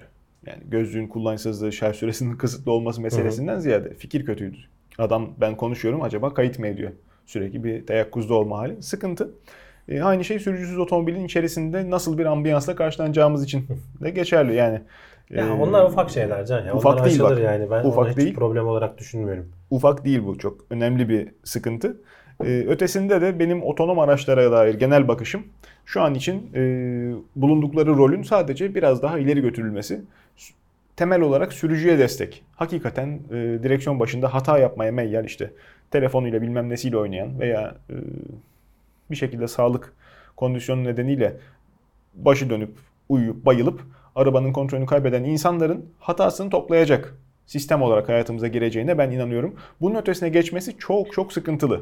Çünkü bir kanuni yük hala aşılmadı. Bunu ben araştırmaya devam ediyorum. Muhataplara sordukça boş bakışlarla karşılaşıyorum. Yok işte öyle bunu diyorum ya. Zaten dünyada da kanuni altyapısıyla uğraşan bir Kaliforniya var şu anda. Hani ciddi anlamda bu, bu Tabii. şeyi uğraşan. Kaliforniya kendi içe çözse de firmaların kendi gelecek vizyonlarında da bir sürü eksik var. Motosikletin hiç adı sanı geçmiyor mesela. Yani otonom araçların trafiği modellemesinde hiç motosiklet yok. Hiç aykırı bir cihaz yok. Her şey otonom, her şey Var uzay canım, yolları. Var. Yok öyle bir şey olur mu canım? Ya, Bak çok diyorum, az bu gösteriliyor. araçlar binlerce mildir şehirde dolaşıyorlar. Canım Orada şehir dediğin şey Kaliforniya şehri ama. E, tamam. Eyaletin içerisinde yollar geniş. O- olsun canım. Sonuçta ben şeyleri de izledim. Google'ın karşımıza çıkan neler neleri açtık diye videoları var. İstanbul Şöyle söyleyeyim bak tekerlekli sandalyede bir kadına çok komiklerinden biri o. Tekerlekli sandalyede bir kadın ördeğinin peşinden yola atlamış aracın önünde. Aracın durmasına sebep olmuş Evet, yani. evet. Hani böyle şeyler de olabiliyor yani. o yüzden ya bak e, açık yol olduğu zaman her şeye zaten açıksın yani şey olarak. sürücü desteği olan arabayı Onları falan çoktan açtılar yani bisikleti, Ya, motosikleti falan onlar problem değil. Bisikletin, motosikletin efendi gibi bitmesinden bahsetmiyorum ki ben. Asıl Anladım sıkıntım orada. İstanbul yalnız değil, dünyanın birçok yerinde var işte. Güneydoğu Asya zaten Tabii, böyle. tabii. Şeyde de, Güney Amerika'da da aynı sıkıntılar var. Yani motosikletin şeridin ortasından yarıp geçmesi bu arabaların hiç tasarlanmadığı, Ya şöyle söyleyeyim zaten arada diğer giren çıkan kuryeler. teknolojilere bakarsa mesela bu kişisel asistan teknolojilerinde biz bir 10 yıl mı 5 yıl mı geriden geldik. Google Asistan hala yok. Yani Apple'ın Siri'si geldi. Evet. Bunda da muhtemelen Avrupa'da, Amerika'da çok yaygınlaşmış olacak. Bize ondan sonra yıllar yıllar sonra belki Türkiye'ye gelecek. Yani e, İşte. bütün altyapı vesaire sorunlar çözüldükten sonra Tabii. ama şu var. Bak bundan kaçış yok Can. Ben şeyi iddia ediyorum. Otomotiv endüstrisi değişecek. Otomotiv endüstrisi artık böyle eski araba yapsa Tesla'nın avantajları oynadığı şeylerden biri de bu zaten. Çünkü Tesla'nın şu avantajı var. Her yere araç sattı. Adam onu bir software güncellemesiyle otonom hale getirebilme eşiğinde. Hı hı. Ve hani şeyi de söylüyor. Bütün sensörler falan hazır. Biz yazılımı ha- hazır hale getirdiğimiz Öyle. zaman buna bunu çevireceğiz. Onlar da şeye dönme derdindeler. Software as a service diyorlar ya işte bu da araba hizmeti. Hani Netflix'in araba versiyonu olacak. Sen aylık bir paraya bağlayacaklar. O zaman bütün bu sektör, endüstri değişmiş olacak. Zaten e, firmalar da bunun farkındalar. Ufak ufak bir şeyler yapmaya çalışıyorlar ama yakalayamayabilirler. Dev firmaların battığını görebiliriz önümüzdeki 10-20 yıl içinde. Ya geçmişte de zaten çok oldu. Farklı ortaklıklara döndüler. Ee, sektör öyle şeyler değiştikçe. Aha, sektör değiştikçe onlar yani tamamen batmasa da e, şekil, e, vizyon değiştirir ancak e, bu dönüşümün, bahsettiğin sektör dönüşümünün ben kısa vadede olmayacağını karlılıktan dolayı görmüyorum.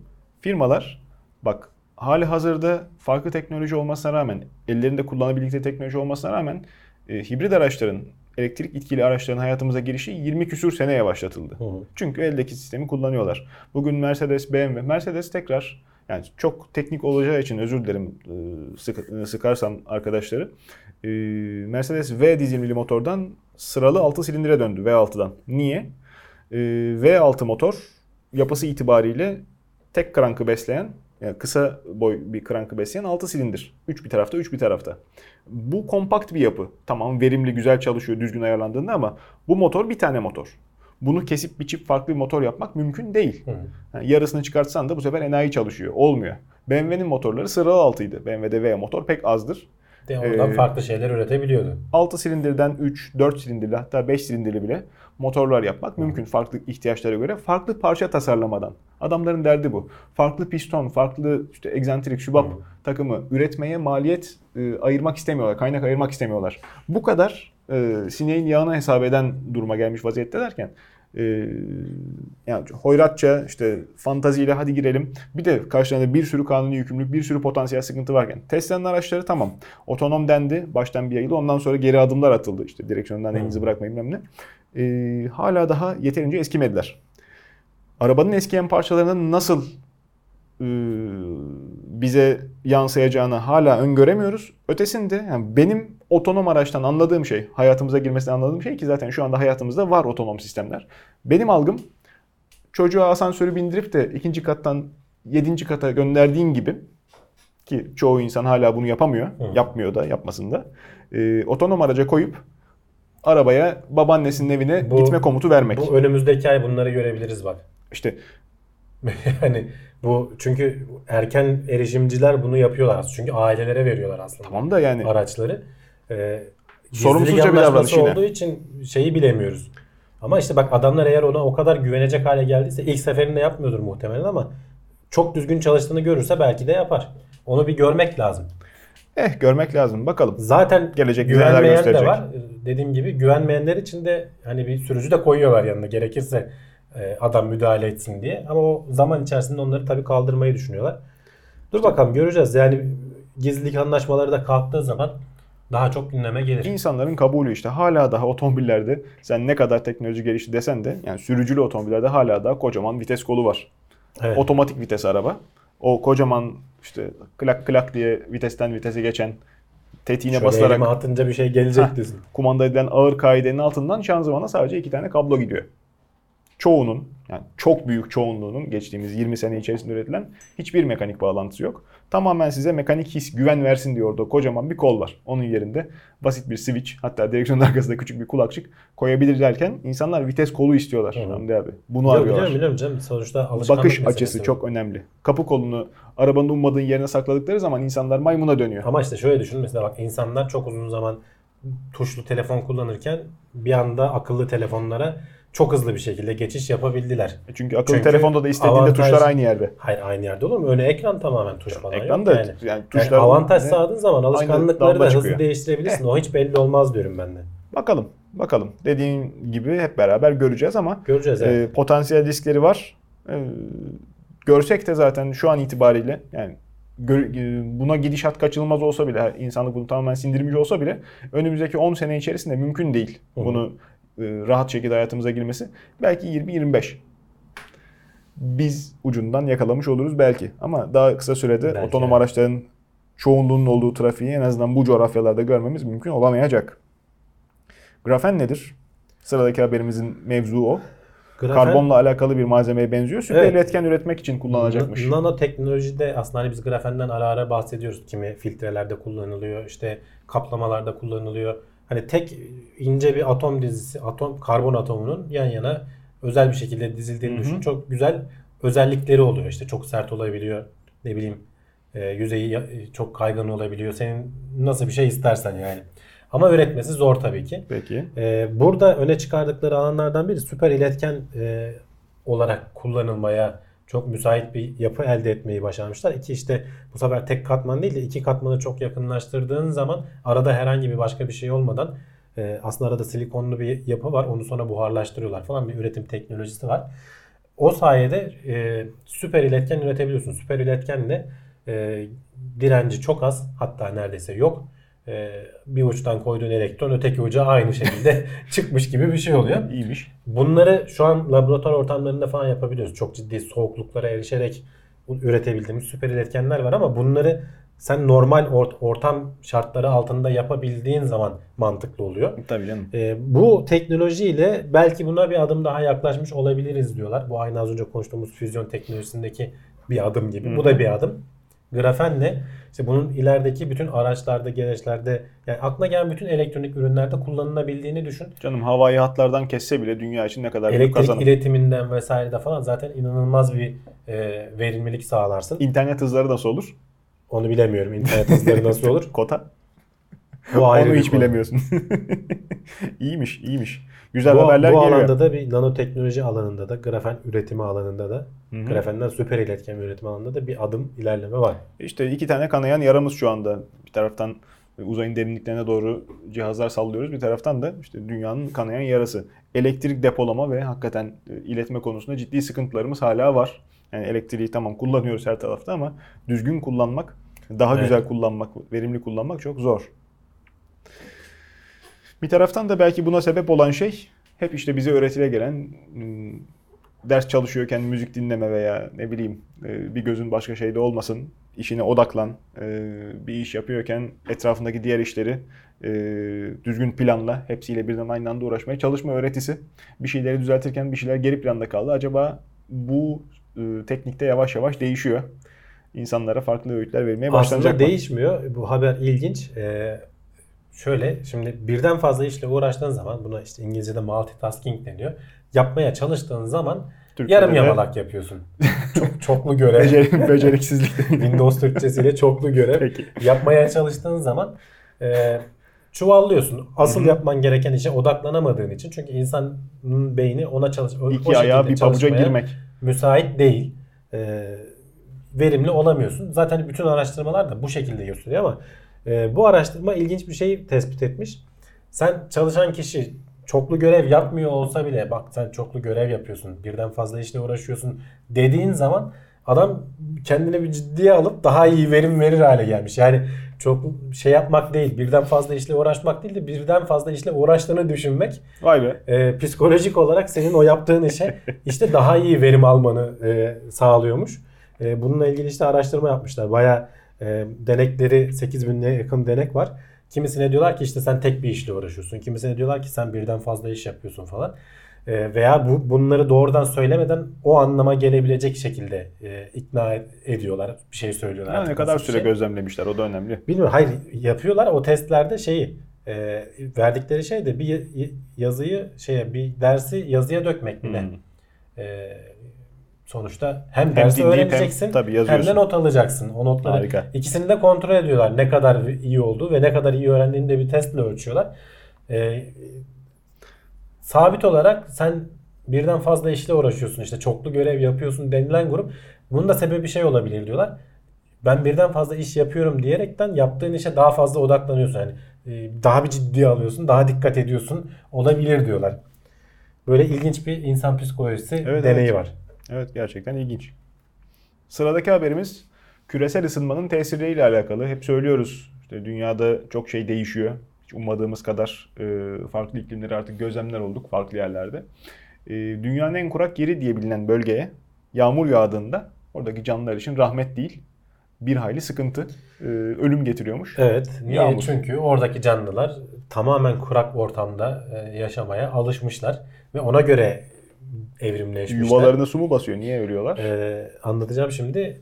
Nerede bu Atakama çölü dünyanın kutuplarla birlikte kutuplar da mesela biz e, kar var işte su var Evet. diyorsun ama o kadar soğukta işte o donmuş bir şekilde durduğu için nem falan da olmadığı için son derece kurak Öyle. e, bölgeler olarak geçiyor. E, Atakama çölüne de işte son 500 yıldır falan yağmur yağmıyor. İşte son yıllarda yağmaya başlamış galiba bu genel yapının değişmesiyle. Her yağmur yağışında da e, öncesinde ve sonrasında ölçüm yapıldığında canlılığın oradaki floranın %70'lere varan 80'lere varan oranlarda yok olduğu gözlemleniyor.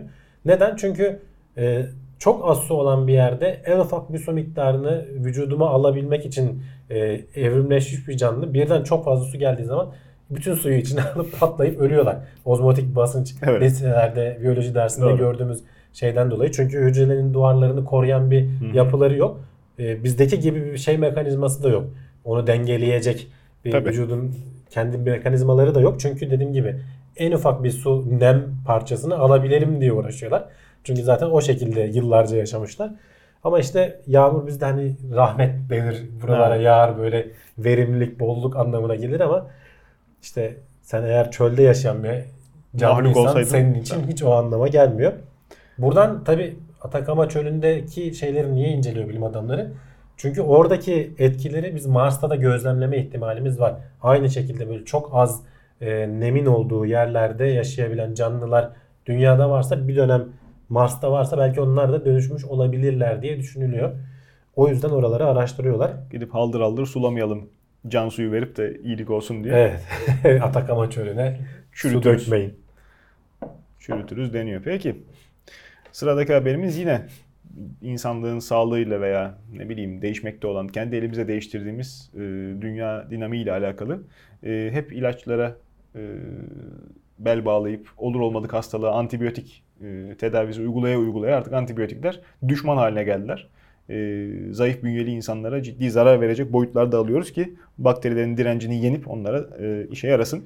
Antibiyotiklerle beraber acaba prebiyotik e, faydalı ba- bakteri almak bu işi biraz Son değiştirir mi? zamanlarda ben hani görmeye başladım. Ee, bizim çocuklara falan da antibiyotik verdiğimiz zaman yanında bir probiyotik tablet de vere, vere- veren Hmm. doktorlar oldu. Bu ne kadar doğru ne kadar yanlış o tartışılıyor şimdi. Bir araştırmadan bahsedeceğim. Şimdi niye alıyorsun bir kere? Antibiyotik bakterileri öldürüyor ama senin vücudunda sana faydalı olan, sindirimine yardımcı olan bağırsaktaki bakterileri de öldürüyor. Tabii. Dolayısıyla bağırsak yapısı bozulduğu için ishal oluyorsun. Ee, antibiyotik kullandıktan sonra genelde herkesin başına gelmiştir. Bir bağırsakları bozulur insanların. O işte oradaki bakterilerin ölmesinden, yapının bozulmasından. Ee, sen hastalığı yeniyorsun ama tekrar eski bağırsak florana karış, kavuşman zaman alıyor. Bunu da desteklemek için işte probiyotik şeyler alabiliyorsun. Tabletleri var işte belki yoğurt falan yedirdiği olabilir. Ee, bunu araştırmışlar. Ee, şöyle bir sonuca varıyorlar. Sen evet probiyotik aldığın zaman o ishale yakalanmıyorsun ama sonuçta o probiyotikle sana verilen bakterilerin popülasyonları senin bağırsağında çoğalmış oluyor. Eski haline dönmesi 6 aya kadar falan uzayabiliyormuş. Hmm. Eğer hiç almayıp ishal olup sonradan işte antibiyotik bittiğinde düzelirsen 20-21 günde toparlıyormuşsun eski haline Çok gelmeyi. ilginç. Yani diyorlar ki bu probiyotik almanın bir mantığı olamayıp bundan daha iyisi var. Onu da denemişler. Dışkı transplantı deniyor buna. Kendi dışkından bir parçayı alıp donduruyorsun antibiyotik kullanmadan önce. Ee, sonra antibiyotikten sonra bunu tekrar içeri transplant edip e, hayvanların Türkçesini üremesini söyle. sağlarsan Söylesene. transfer etmek işte ne bileyim ne denir aktarmak işte. Anladım eyvallah. Yani Yani organ transferi denir ya organ tıbbi, nakli. meto tıbbi metotla bağır- ha, tamam. bağırsağa tekrar geri mi yerleştiriliyor Tabii yoksa ki. ameliyatla Hayır hayır bağırsağa tekrar geri yerleştiriliyor. Buna dışkı nakli deniyor işte. Eyvallah. Çünkü oradaki bakteriler ölmüş. Yani bu tıpta uygulanan bir şey. orada tekrar yaşasınlar. Ama tabii hani kolay bir şey değil sonuçta. Hani herkesin kendi evinde yapacağı bir şey değil.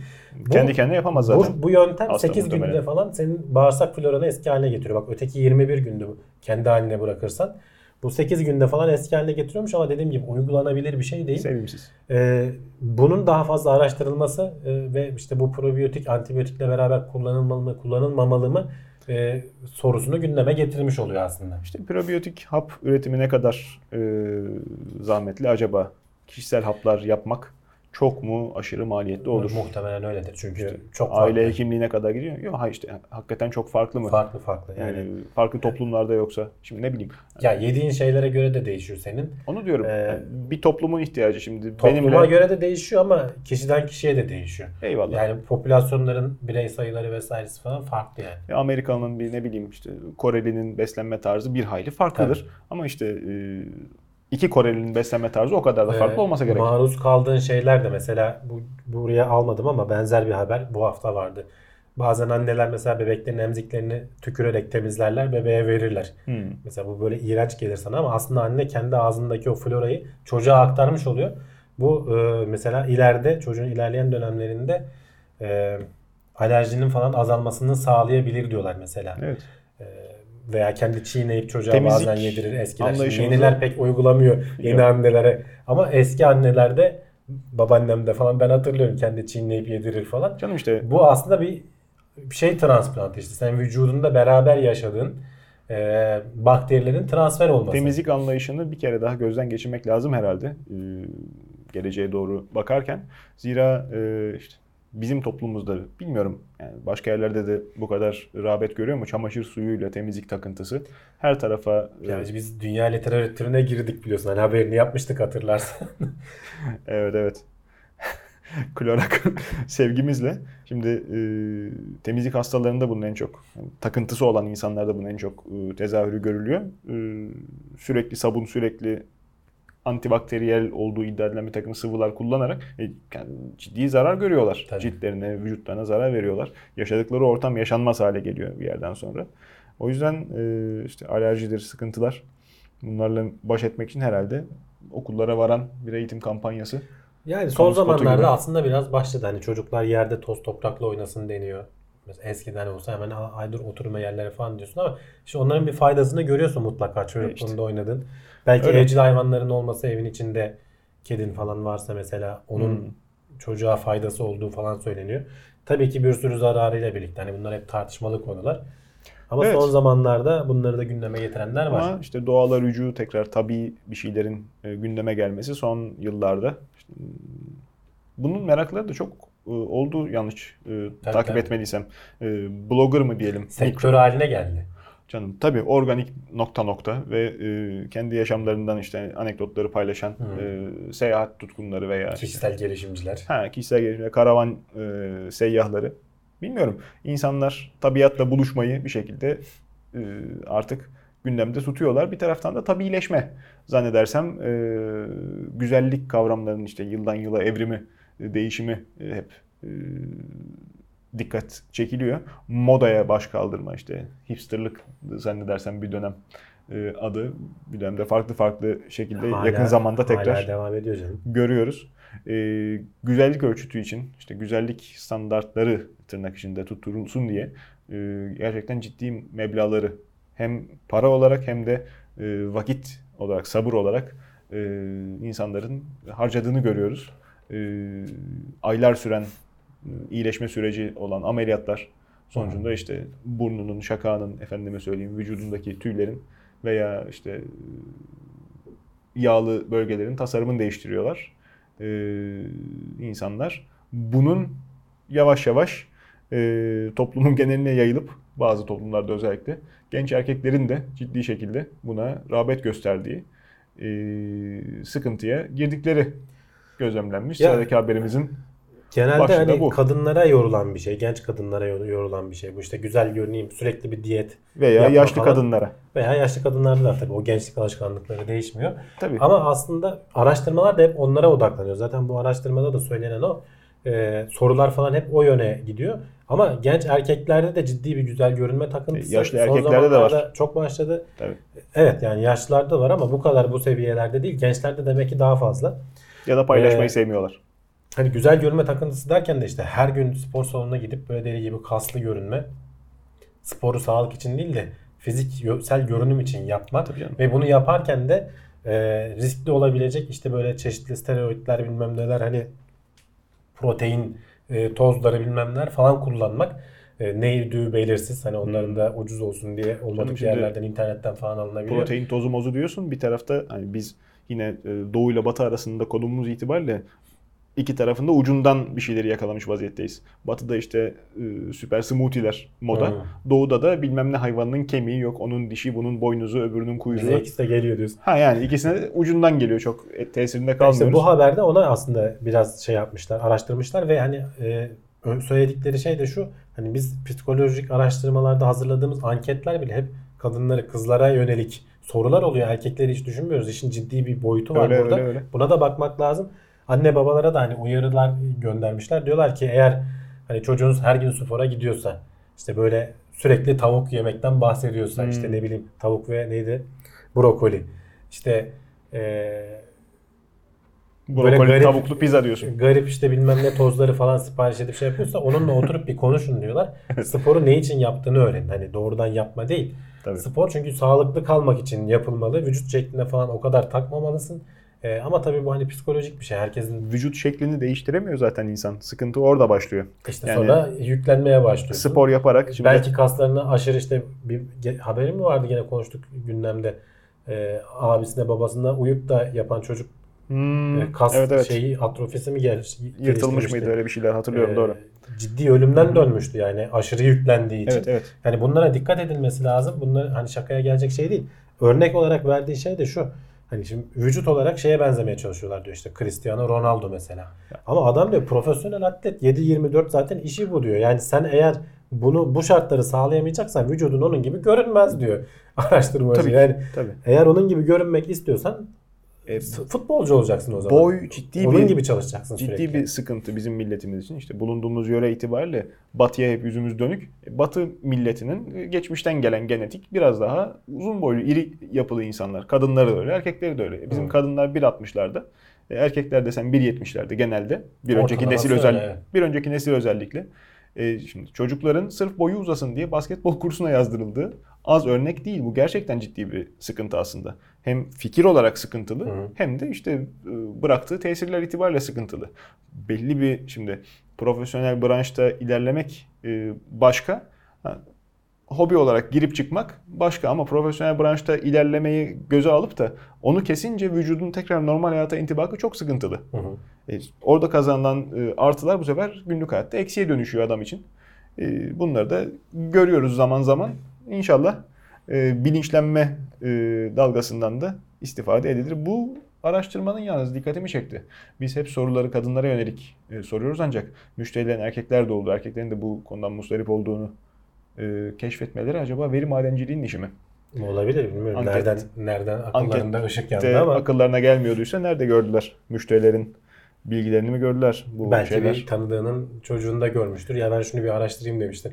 Araştırmacılar Bilmiyorum. işte, diyorum az önce Kanada'da yürüyüşe çıkınca yerden aldıkları e, toprak örneğinden o kadar bambaşka bir canlı türü o çıkarabiliyorsun. kadar yani. da hay- hayalperest güzellikte şeyde geçmiyor her zaman. Ee, şanslı E, insanlar tabii, tabii, ki var da. Tabii.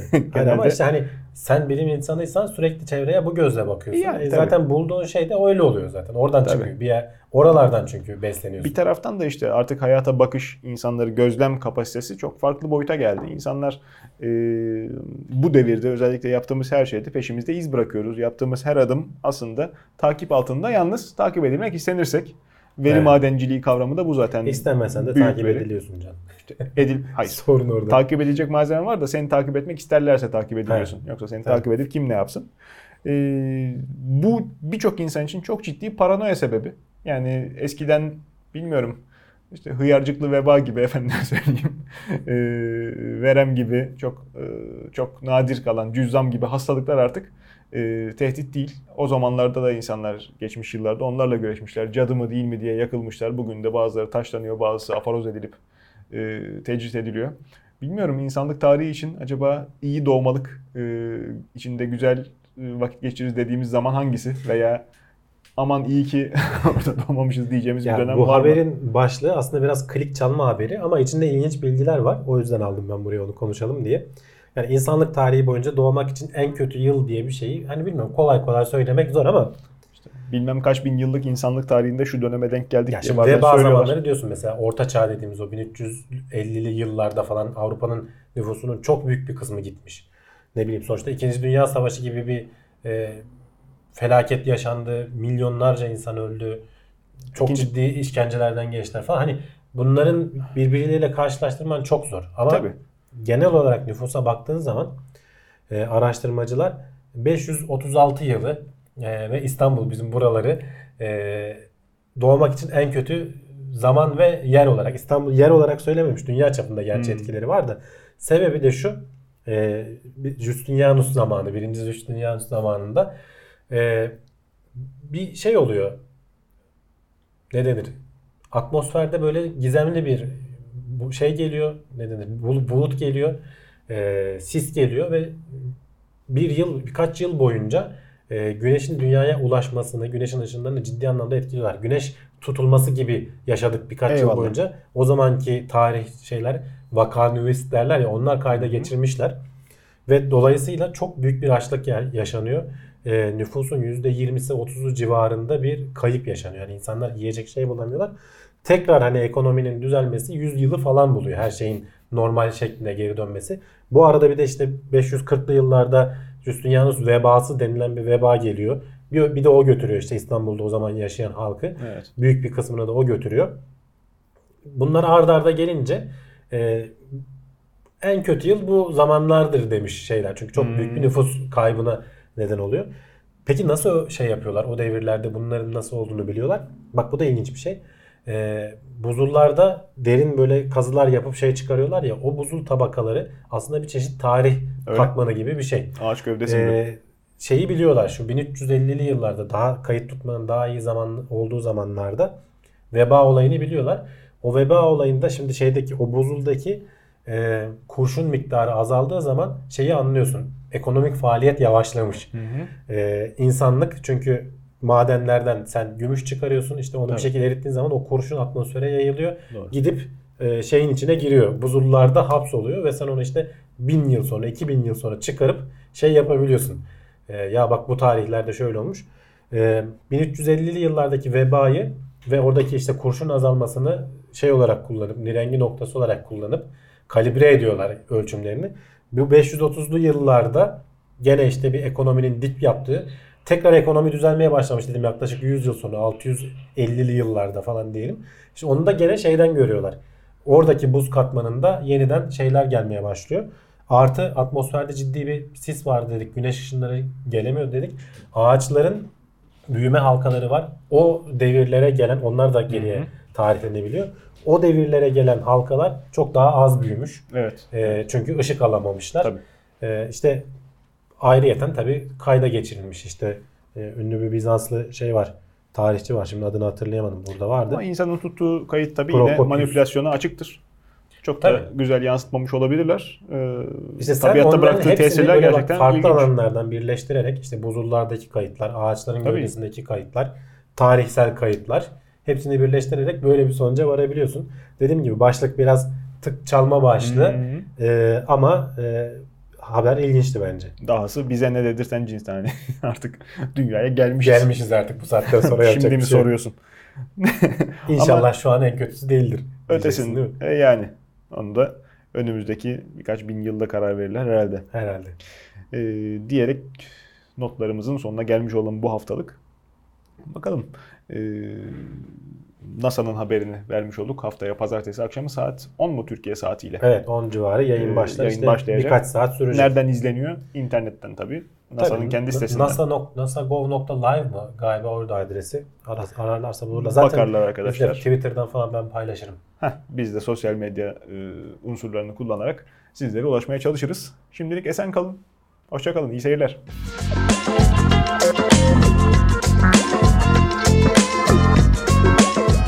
Tailwords teknoloji ve bilim notlarını sundu.